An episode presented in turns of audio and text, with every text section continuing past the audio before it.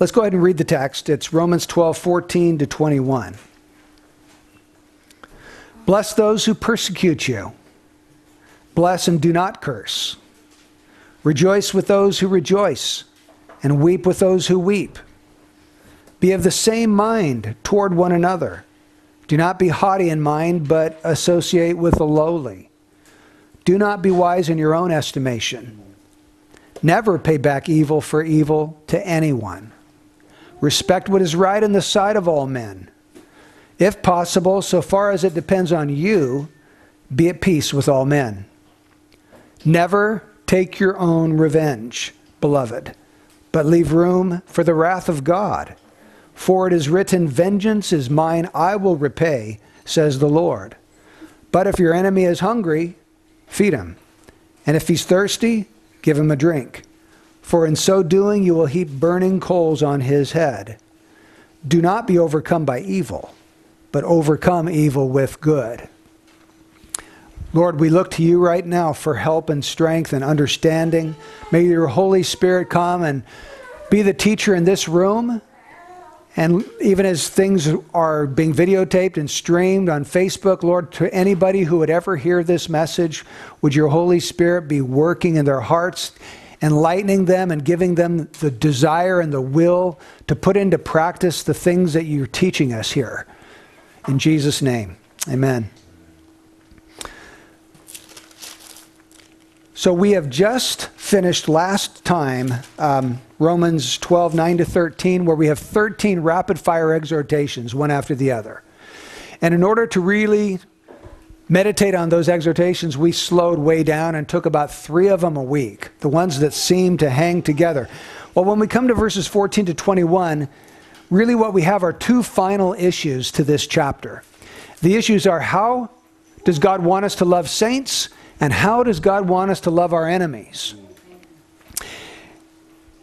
In verse 14, he starts off by saying, Bless those who persecute you. Bless and do not curse. So, bless those who persecute you. These are unbelievers.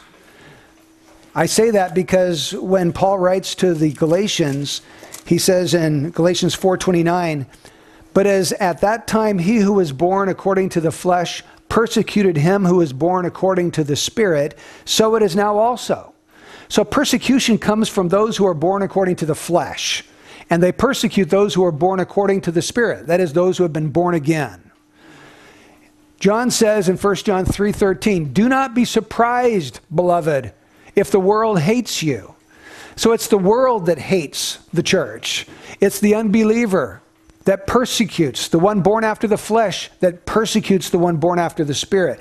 So when we come to Romans 12, verse 14, I take him to be talking about the persecution that we will face from the unbelieving world that hates Christians, that hates God, that hates the gospel.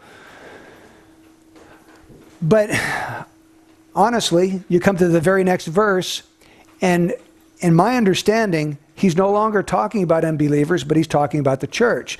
He says there, rejoice with those who rejoice and weep with those who weep. Be of the same mind toward one another. Don't be haughty in mind, but associate with the lowly. Don't be wise in your own estimation. I believe he's talking here about fellow saints. Verse 14, non saints or unbelievers. And then verses 17 to 21, he picks that same theme up again and he talks about how we are to relate and respond to unbelievers. But sandwiched in here, he pulls out two verses and he tells us about things that would really only relate to other Christians. You say, well, why do I think that? Why do I think rejoicing with those who rejoice and weeping with those who weep has to do with other Christians? Why do I think he means be of the same mind toward one another? Well, one another is the ones he's writing to. One another are the saints in Rome. But the thing that really clinches it for me is 1 Corinthians chapter 12, verse 25 and 26. Because I believe that's a parallel passage to these verses that we're reading in Romans 12. Let's take a look at what Paul says there. It's uh, 1 Corinthians 12, 25 and 26. Paul says, So that there may be no division in the body, but that the members may have the same care for one another. And if one member suffers, all the members suffer with it. If one member is honored, all the members rejoice with it. Now, does that sound like something we just read? right? Romans 12 says, Rejoice with those who rejoice. If one member is honored, all the members rejoice with it. Weep with those who weep. If one member suffers, all the members suffer with it. And then the next verse in Romans says that we should have the same mind toward one another. Romans 12 25 says we should have the same care for one another. I think Paul is talking about the same ideas, just using slightly different language. And he talks here in Roman or 1 Corinthians 12 about members. He's talking about members of the body of Christ. So that tells me that in Romans 12, verse 15 and 16, Paul is talking to saints and how saints should love each other. But in verses 14 and then 17 to 21, he's talking about how you should relate to and love your enemies. So, dividing it up that way, we're going to talk about how we are to love saints first from verse 15 to 16, and then we're going to talk about how we are to love our enemies in the r- remaining verses. Okay, loving the saints. There are two things in verses 15 and 16 that Paul is going to tell us we must do in order to love the church. And that is, we are to have sympathy and we are to have humility. And if you have sympathy and humility, you will, that will go a long ways towards you really loving the members of the body of Christ. So we are to sympathize with the saints. That word sympathize means that we are to share the same feelings with other people. So if someone else is grieving, you enter into their grief. If someone else is rejoicing, you enter into their joy. He tells us here, rejoice with those who rejoice. Now, that is not as easy as it sounds to obey. I think it's actually easier to weep with those who weep than it is to rejoice with those who rejoice. Because let's take a few examples. Let's say you and a fellow Christian work at the same company, and your friend over here is so happy because he just got a promotion and a raise, and he comes and shares that with you. Hey, I can't believe my good fortune or God's blessing on me. I'm getting $500 more a month, and I've got this new promotion. Things are looking great. And you're thinking, man, I've, I've been working there for five years. I haven't gotten any raises. I haven't got any promotions. I'm like stuck in this dead end job. And it's hard to rejoice with your brother because you're thinking about I, yourself and you're comparing yourself with his blessings. Or let's say someone comes to you and says, Hey, I, I met the woman of my dreams. I'm engaged. I'm going to be married next July.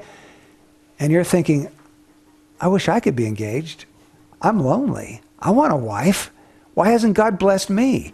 And so you start comparing yourself with all the people around you. And it can be a little hard sometimes to rejoice with others. Now, why would it be hard to rejoice with someone that's rejoicing? Let's try to get down to the root of that. Well, isn't it because of envy, for one? You envy what God is doing for them and you wish it was for you. But that really comes down to something even deeper than that, which is like a self centered perspective. You're thinking about yourself. If you were thinking about yourself, you'd be able to rejoice. But you're comparing yourself with them and thinking, Lord, why can't you do for me what you're doing for all these other people? So, envy and self centeredness really are at the bottom of this inability to rejoice with those who rejoice.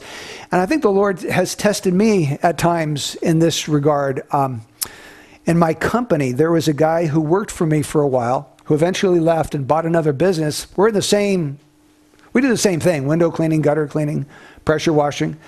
And our companies are about almost exactly the same size. And we'll touch bases with each other. We'll text. We'll say, How's your week going? And we'll share what the revenue is coming in. And there have been times when we were doing really lousy and he was doing really great. And I found myself thinking, I, am not really rejoicing with him right now. I should be, but I wasn't because I was thinking about myself and I was comparing how well or how bad we were doing with his blessings. I, I, also thought about this in relationship to when we first started the bridge in 2011. And I thought we were just going to explode in growth and we were going to grow like crazy. Well, here we are. What is it? Eight years, nine years later? We have 25, 30, 35 people. the Lord just didn't do what I expected him to do. But other churches that started back then, they God has just blessed them with tremendous growth and conversions and baptisms. So then I think about that and it can make you feel bad, disappointed. Like what's what's wrong, Lord? Is it me? Am I the one that's stopping this?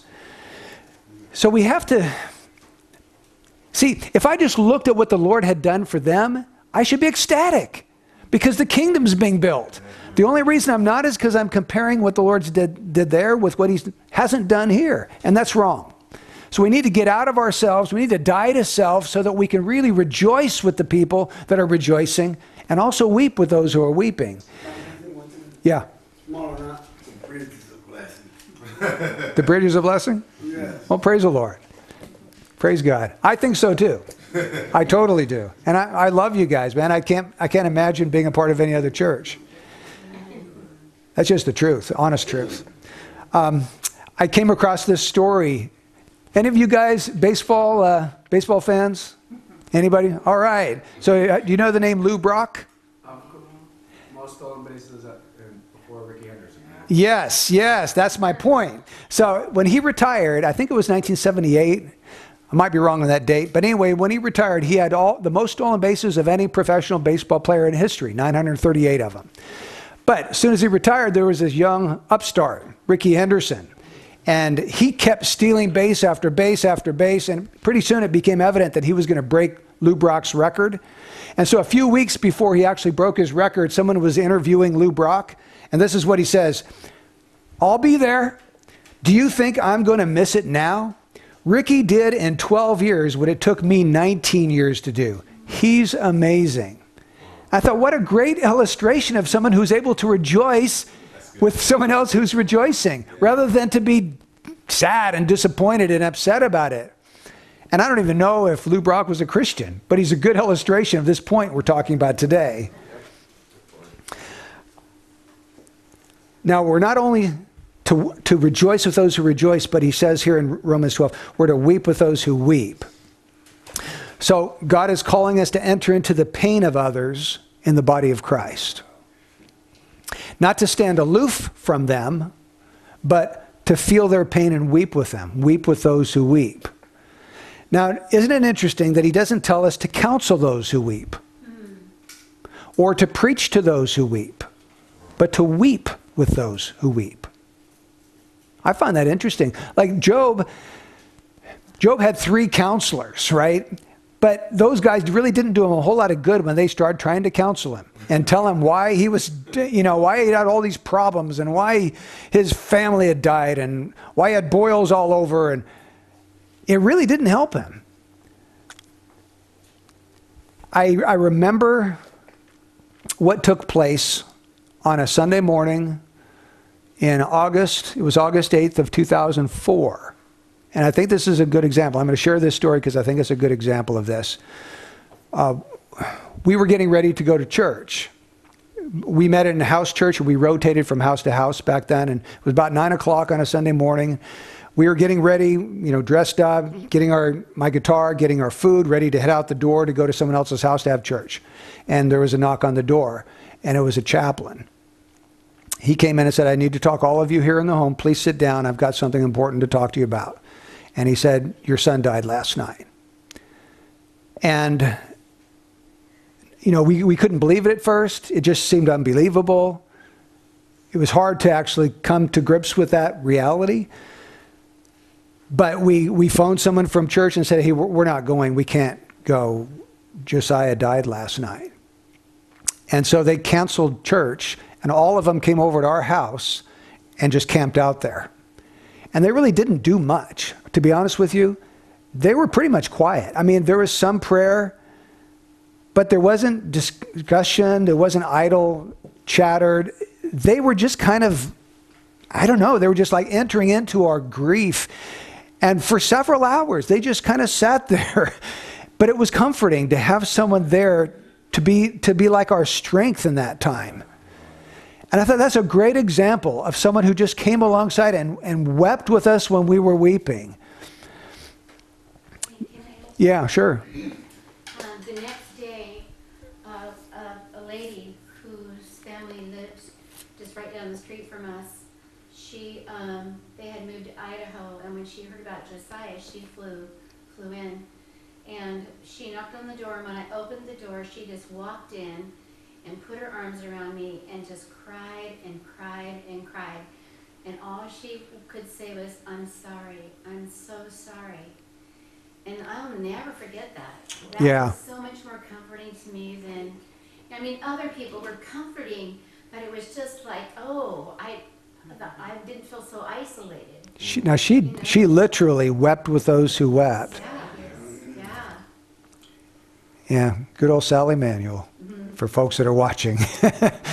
She's a saint of the Lord. Those are good, that's one of the worst pains in the world. Oh, I know. Many times Yes. people know what to do, they just don't want to feel like they're alone. And then when Yeah. they feel like they're alone, they solve their own problems. Hmm.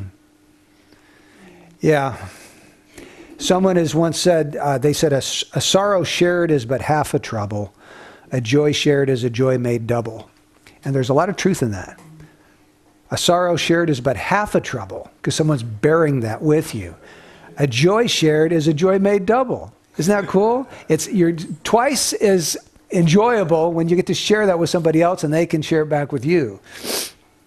There's a story about a little boy and there was an elderly man that lived right next door to him, and he lost his wife in death. And so when the little boy found out, he was friends with this old man who lived next door.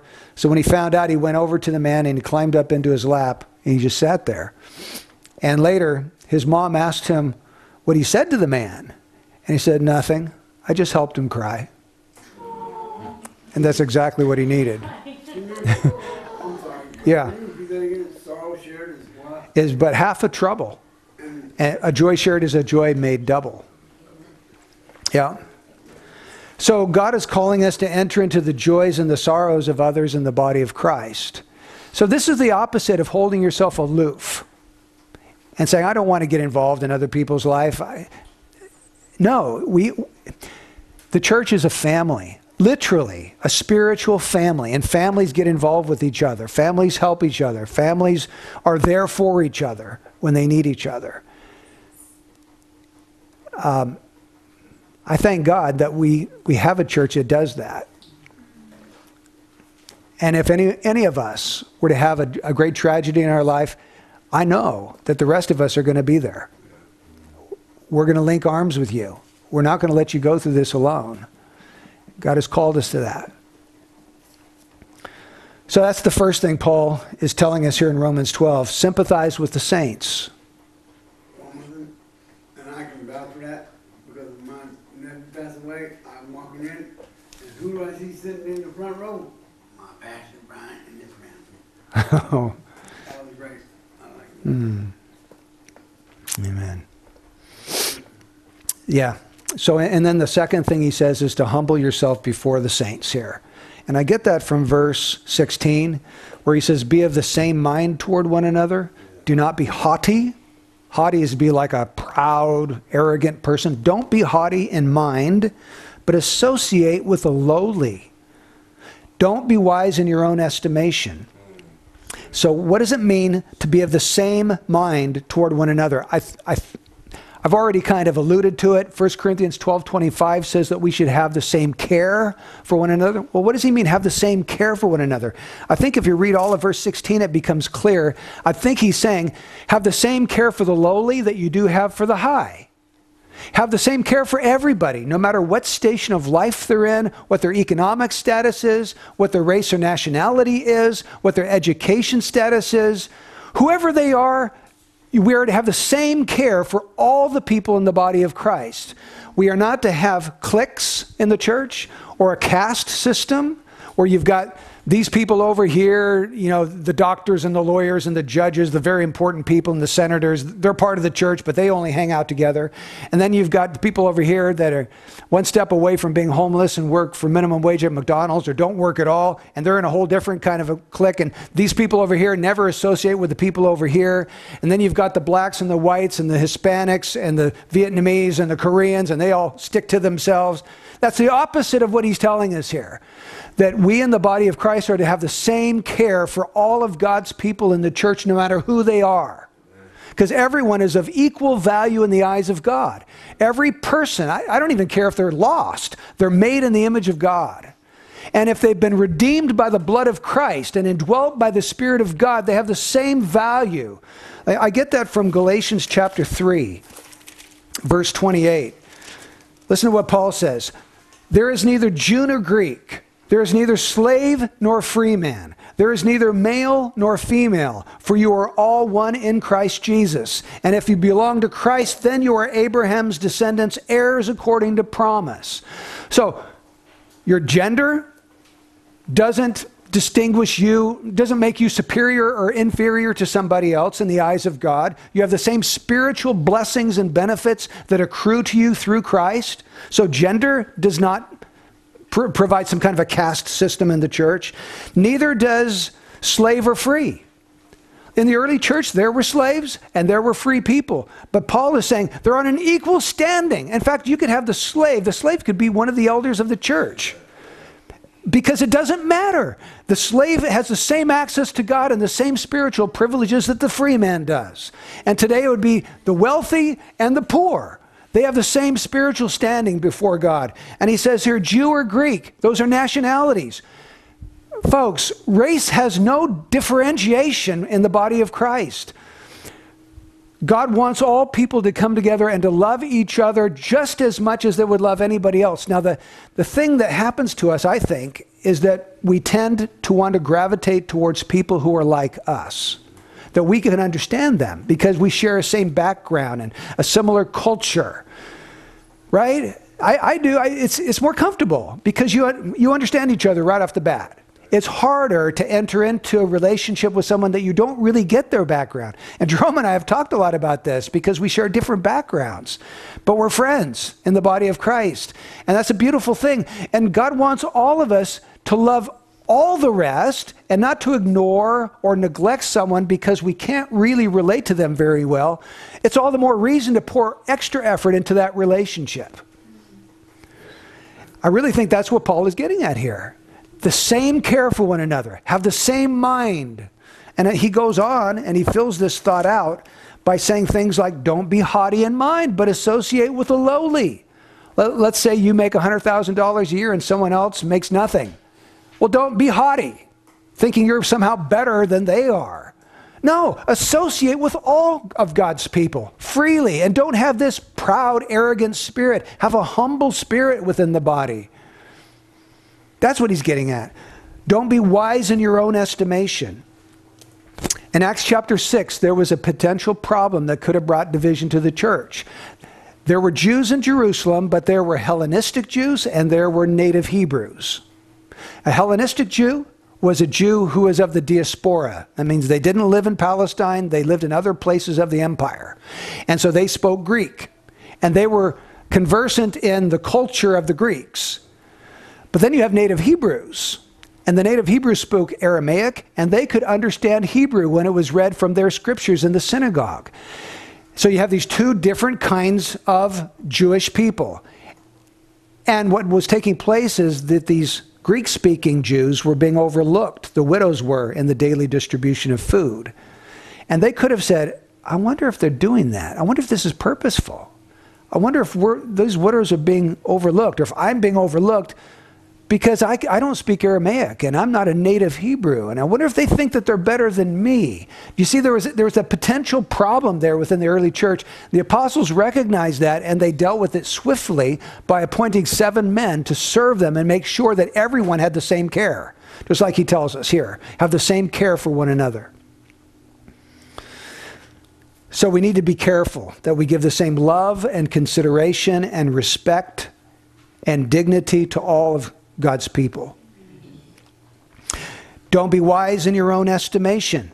Leon Morris, in his commentary, says the person who is wise in his own eyes is rarely so in the eyes of other people. So he might be wise in his own eyes. Nobody else thinks he is. Proverbs 26 12 says, Do you see a man wise in his own eyes? There is more hope for a fool than for him.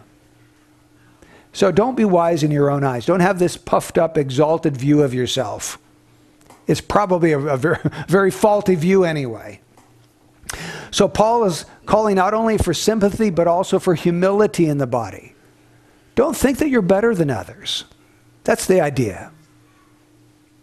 We're all God's people. We're all in the same playing field. The cross is the great leveler of all mankind. We're all sinners saved by God's undeserved sovereign grace. We have no right to the kingdom. He's brought us in. His unmerited mercy has been given to all. Nobody is any better than somebody else. Yes, there are different gifts. That's true.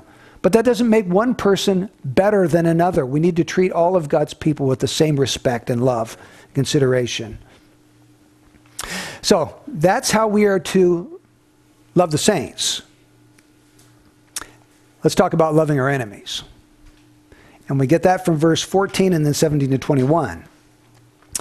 Now, how are these people described in these verses? Verse 14 says, Bless those who persecute you. That's the first thing we learn about them. Verse 17, never pay back evil for evil. The second thing we learn about them is they do evil to you. And then in verse 20, but if your enemy is hungry. So the third thing we learn about these people he's talking about is they're our enemy. They persecute you, they do evil to you, and they're your enemy. That's who he has in mind in these verses. So I would understand these to be unregenerate, lost people that are persecuting and doing evil to you. Um, and there are many different phrases within this section of Scripture that tells us that, that God is causing, calling us to refuse to retaliate against our enemies. I think the desire to get even is one of those things that we, it's kind of inside of us because of our fallen human nature. If someone does something dirty to you, you want to get them back. And I think it's the basic motivation behind street gangs, right? If, if somebody from one gang comes and slits somebody's tire, well, then the guy from the other gang, they're going to go steal his car. Or if somebody from one gang breaks somebody's arm, well, they're going to shoot him. They're going to get him back and they're going to even do it worse than what they got it. Um, but Jesus had a lot to say about revenge and retaliation.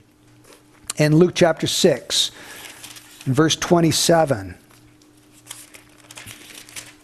this is what Jesus says. But I say to you who hear, love your enemies, do good to those who hate you. Bless those who curse you. Pray for those who mistreat you. Whoever hits you on the cheek, offer him the other also. And whoever takes away your coat, do not withhold your shirt from him either. That's what Jesus has to say about people that mistreat you and curse you and do evil to you. You are not to take revenge, you're not to retaliate, you're to actually do good to them.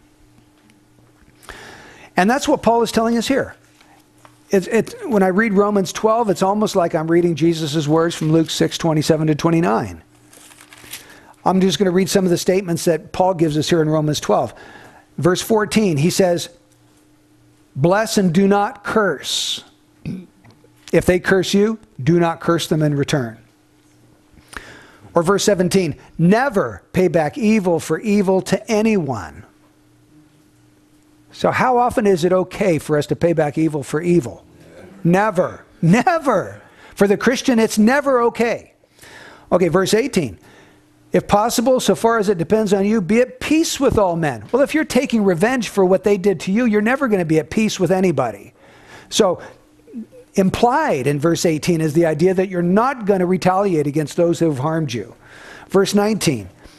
Never take your own revenge beloved, but leave room for the wrath of God. Or verse 21 do not be overcome by evil. So if you take revenge, you're being overcome by evil. So over and over again, Paul says the same thing in, in various ways to get the point driven home to our hearts and minds. Never take revenge. Do, do not retaliate against those that persecute you and harm you. So, this is what the world does. The world does take revenge. It's very common in the world to take revenge. But we are not of the world. We're followers of Jesus Christ. How did Jesus respond when people persecuted him and did evil to him? With those who slapped him, plucked out his beard, spat upon him, beat him, scourged him, put the crown of thorns on his head, and then nailed him to a cross. He just loved him, didn't he? He said, I could, if I wanted to, I could call 12 legions of angels. Now, a legion was 6,000 troops. That's 72,000 angels. He could have called in an instant to destroy the people that were harming him, but he refused to do so. And when Peter talks about this in 1 Peter chapter 2, listen to what he says about how Jesus responded. This is 1 Peter 2:23. And while being reviled, he did not revile in return. While suffering, he uttered no threats, but kept entrusting himself to him who judges righteously. So that's the example of our Savior, and that's the example we are called to follow. So, brothers and sisters, if somebody insults you, don't insult them back. If you get fired from your job because you refuse to, refuse to lie, don't go ahead and sue your company. If you refuse to go to a same sex marriage and you're called unloving and judgmental and intolerant because you won't go, well, don't hurl accusations back at them. If you believe the police are doing evil to you or to your race, this gets close to home. Don't go burn down their police station as an act of revenge. Don't riot and steal and plunder because of what somebody, you feel like somebody's done to you. The Bible calls us to non retaliation. Now, there are ways that we can change government policy, but revenge is not one of them, and violence is not one of them. I really think Martin Luther King Jr. had the right idea that it was peaceful change that he sought to do. And that's the only way that we can go about establishing change within our country, not through violence, not through harming people, not through stealing and committing crimes. So that's the first thing that he tells us here in Romans 12. Um, he says, refuse to retaliate against your enemy. That's hard. Because sometimes you just want, you just feel it's unjust what they did. But that's what we're called to do. The second thing is even harder determined to do good to your enemies. It's one thing to say, okay, I'm not going to strike back. It's a whole other thing to say, okay, I'm going to figure out a way that I can do good to that person that's hurting me. And that's what he's telling him to do in Romans 12. Look at what he says in these verses. Look at verse 14. He says, Bless those who persecute you. He doesn't say, Walk away from those who persecute you. He says, Bless them. Do something to bless them. Or verse 20, If your enemy is hungry, feed him. If he's thirsty, give him a drink. For in so doing, you will heap burning coals on his head. Or verse 21 Don't be overcome by evil, but overcome evil with good. That's actively doing something good for your enemy. Now, this is when the supernatural power of God is seen in the life of a Christian because the world isn't going to do this. Only those that have the indwelling Holy Spirit are going to have the power to do this because it's supernatural. Jesus said, even the Gentiles, even tax collectors do good to those who do good to them. But to do good to those who hate you and persecute you and do evil against you, that you have to be a follower of Jesus and dwelt by Christ and dwelt by the Spirit for that. So here's the point we're to go out of our way to be kind and to do good to the one who's done us wrong. Wow. We are to be different from the rest of the world in this regard. We're to love those who do us harm. And this is what Jesus taught as well. Paul isn't teaching anything new here, he's getting his teaching from the Lord. Jesus said in Matthew chapter 5, verse 44 and 45, But I say to you, love your enemies and pray for those who persecute you, so that you may be sons of your Father who is in heaven. For he causes his sun to rise on the evil and the good, and he sends rain on the righteous and the unrighteous. So here's the point there's evil people in the world, there's unrighteous people that are enemies of God. But God treats them kindly by sending them rain and sending them sun so they have crops and they have food to eat. He says, You need to be like your father, sons of your father. Be like him, where you, you do good to those that are your enemies. Now, what do you think Paul meant here when he said, by feeding your enemy when he's hungry or giving him to drink when he's thirsty, you're going to heap burning coals on his head. Interesting expression. I think he probably means something like this By this unexpected and undeserved kindness, your enemy's conscience will burn with shame and remorse for how they have treated you. So you do good to them because the Holy Spirit can use that in that person's life. Do the unthinkable. Do what your enemy will never anticipate. Reach out to him and do good to him. I want to share a story with you, a true story. This happened in the 1500s in the Netherlands. There was a man by the name of Dirk Willems. He was converted to Christ. At that time, the state religion was the Roman Catholic religion. And we didn't, they didn't have freedom of religion like we did today. You couldn't just decide you were to get baptized and join another group. But this man was truly converted, and he was baptized outside of the Roman Catholic Church.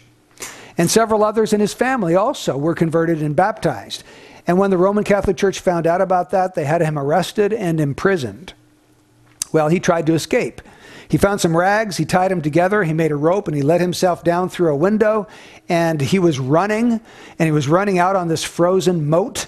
And one of the guards saw him and started to run after him. Well, Dirk Willems was really light because he had been living on prison rations for a long time. So he, he didn't fall through the ice, but his, the guard chasing him did.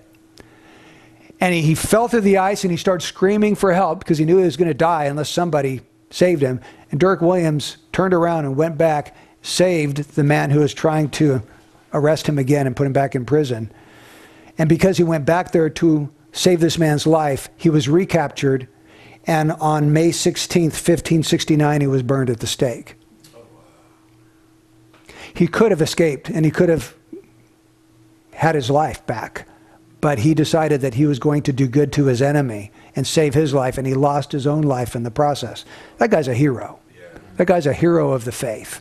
He put into practice what Jesus said. I think the guy wound up getting converted in that story. I, I read about that story too. Didn't the guy he saved wind up getting converted? I don't know if that's true or not. It didn't come up in the story I read, so I'm not sure. But that would be cool if he did. Yeah, yeah. Well, maybe, maybe he could save the man and run. By the time he got him on shore, there was another guard that was right there. He's gonna die again. So I was trying to think okay, yes, th- when we talk about enemies, I believe Paul had in mind unbelievers, but I think you could even ma- make application of this principle to enemies in your home or enemies in the church. So let's try to do that. Let's think that through. enemies in the home. Um, sometimes, brothers and sisters, if you're married, you will have disagreements and difficulties with your spouse. And your spouse may do, say or do things that hurt you or embarrass you in front of others. And what are we to do in that situation? We are not to return insult for insult. We are to give a blessing instead. That's what Peter says. Instead of responding and reacting in anger to what is happening, we are to maintain self discipline and we are to return love for harm. Um, so we should look beyond the irritation to the need. I learned that from somebody on the radio once. He said, when someone, when someone is angry at you, look beyond the irritation to the need. They're, they're that way because there's something in their life and see what you can do to bless them and meet a need in their life. So we need to react to anger with kindness. What about enemies in the church? Now we think, well, that'll never happen. You'll never have an enemy in the church. Well, sadly, that's not always true. Sometimes in the church, another person may divulge a confidence about you, or they may gossip about you, or they might hold themselves aloof from you, or slight you in some way. And so it's natural to just want to avoid them. Just, I don't want to be around them. Or it's also natural to tell other people how this person is treating you badly. And that's not helpful either. That just sows the seeds of division. If we do that, we're going to be overcome by evil. We need to look for an opportunity to bless, and that word bless is the same word for eulogize. You know, a, eulogy at a funeral is you speak well of the person who has departed. We are to bless those who curse us. So look for an opportunity to speak well of your enemy. Now that's that's kind of radical. But is there something that you can speak well of them about? And not only that, look for an opportunity to meet a need, because he talks about feeding and giving drink to your enemy. What are their basic needs that they have need of? Are, are they poor and their car's broken down and they can't get it fixed? Well, maybe you should go help them get their car fixed. Are, are they poor and can't make their rent? Maybe you should go help them pay their rent. And that's going to blow their minds. Here they are actively doing harm to you, but you are doing good back to them. And you know what? You are going to overcome evil with good because you're going to turn an enemy into a friend.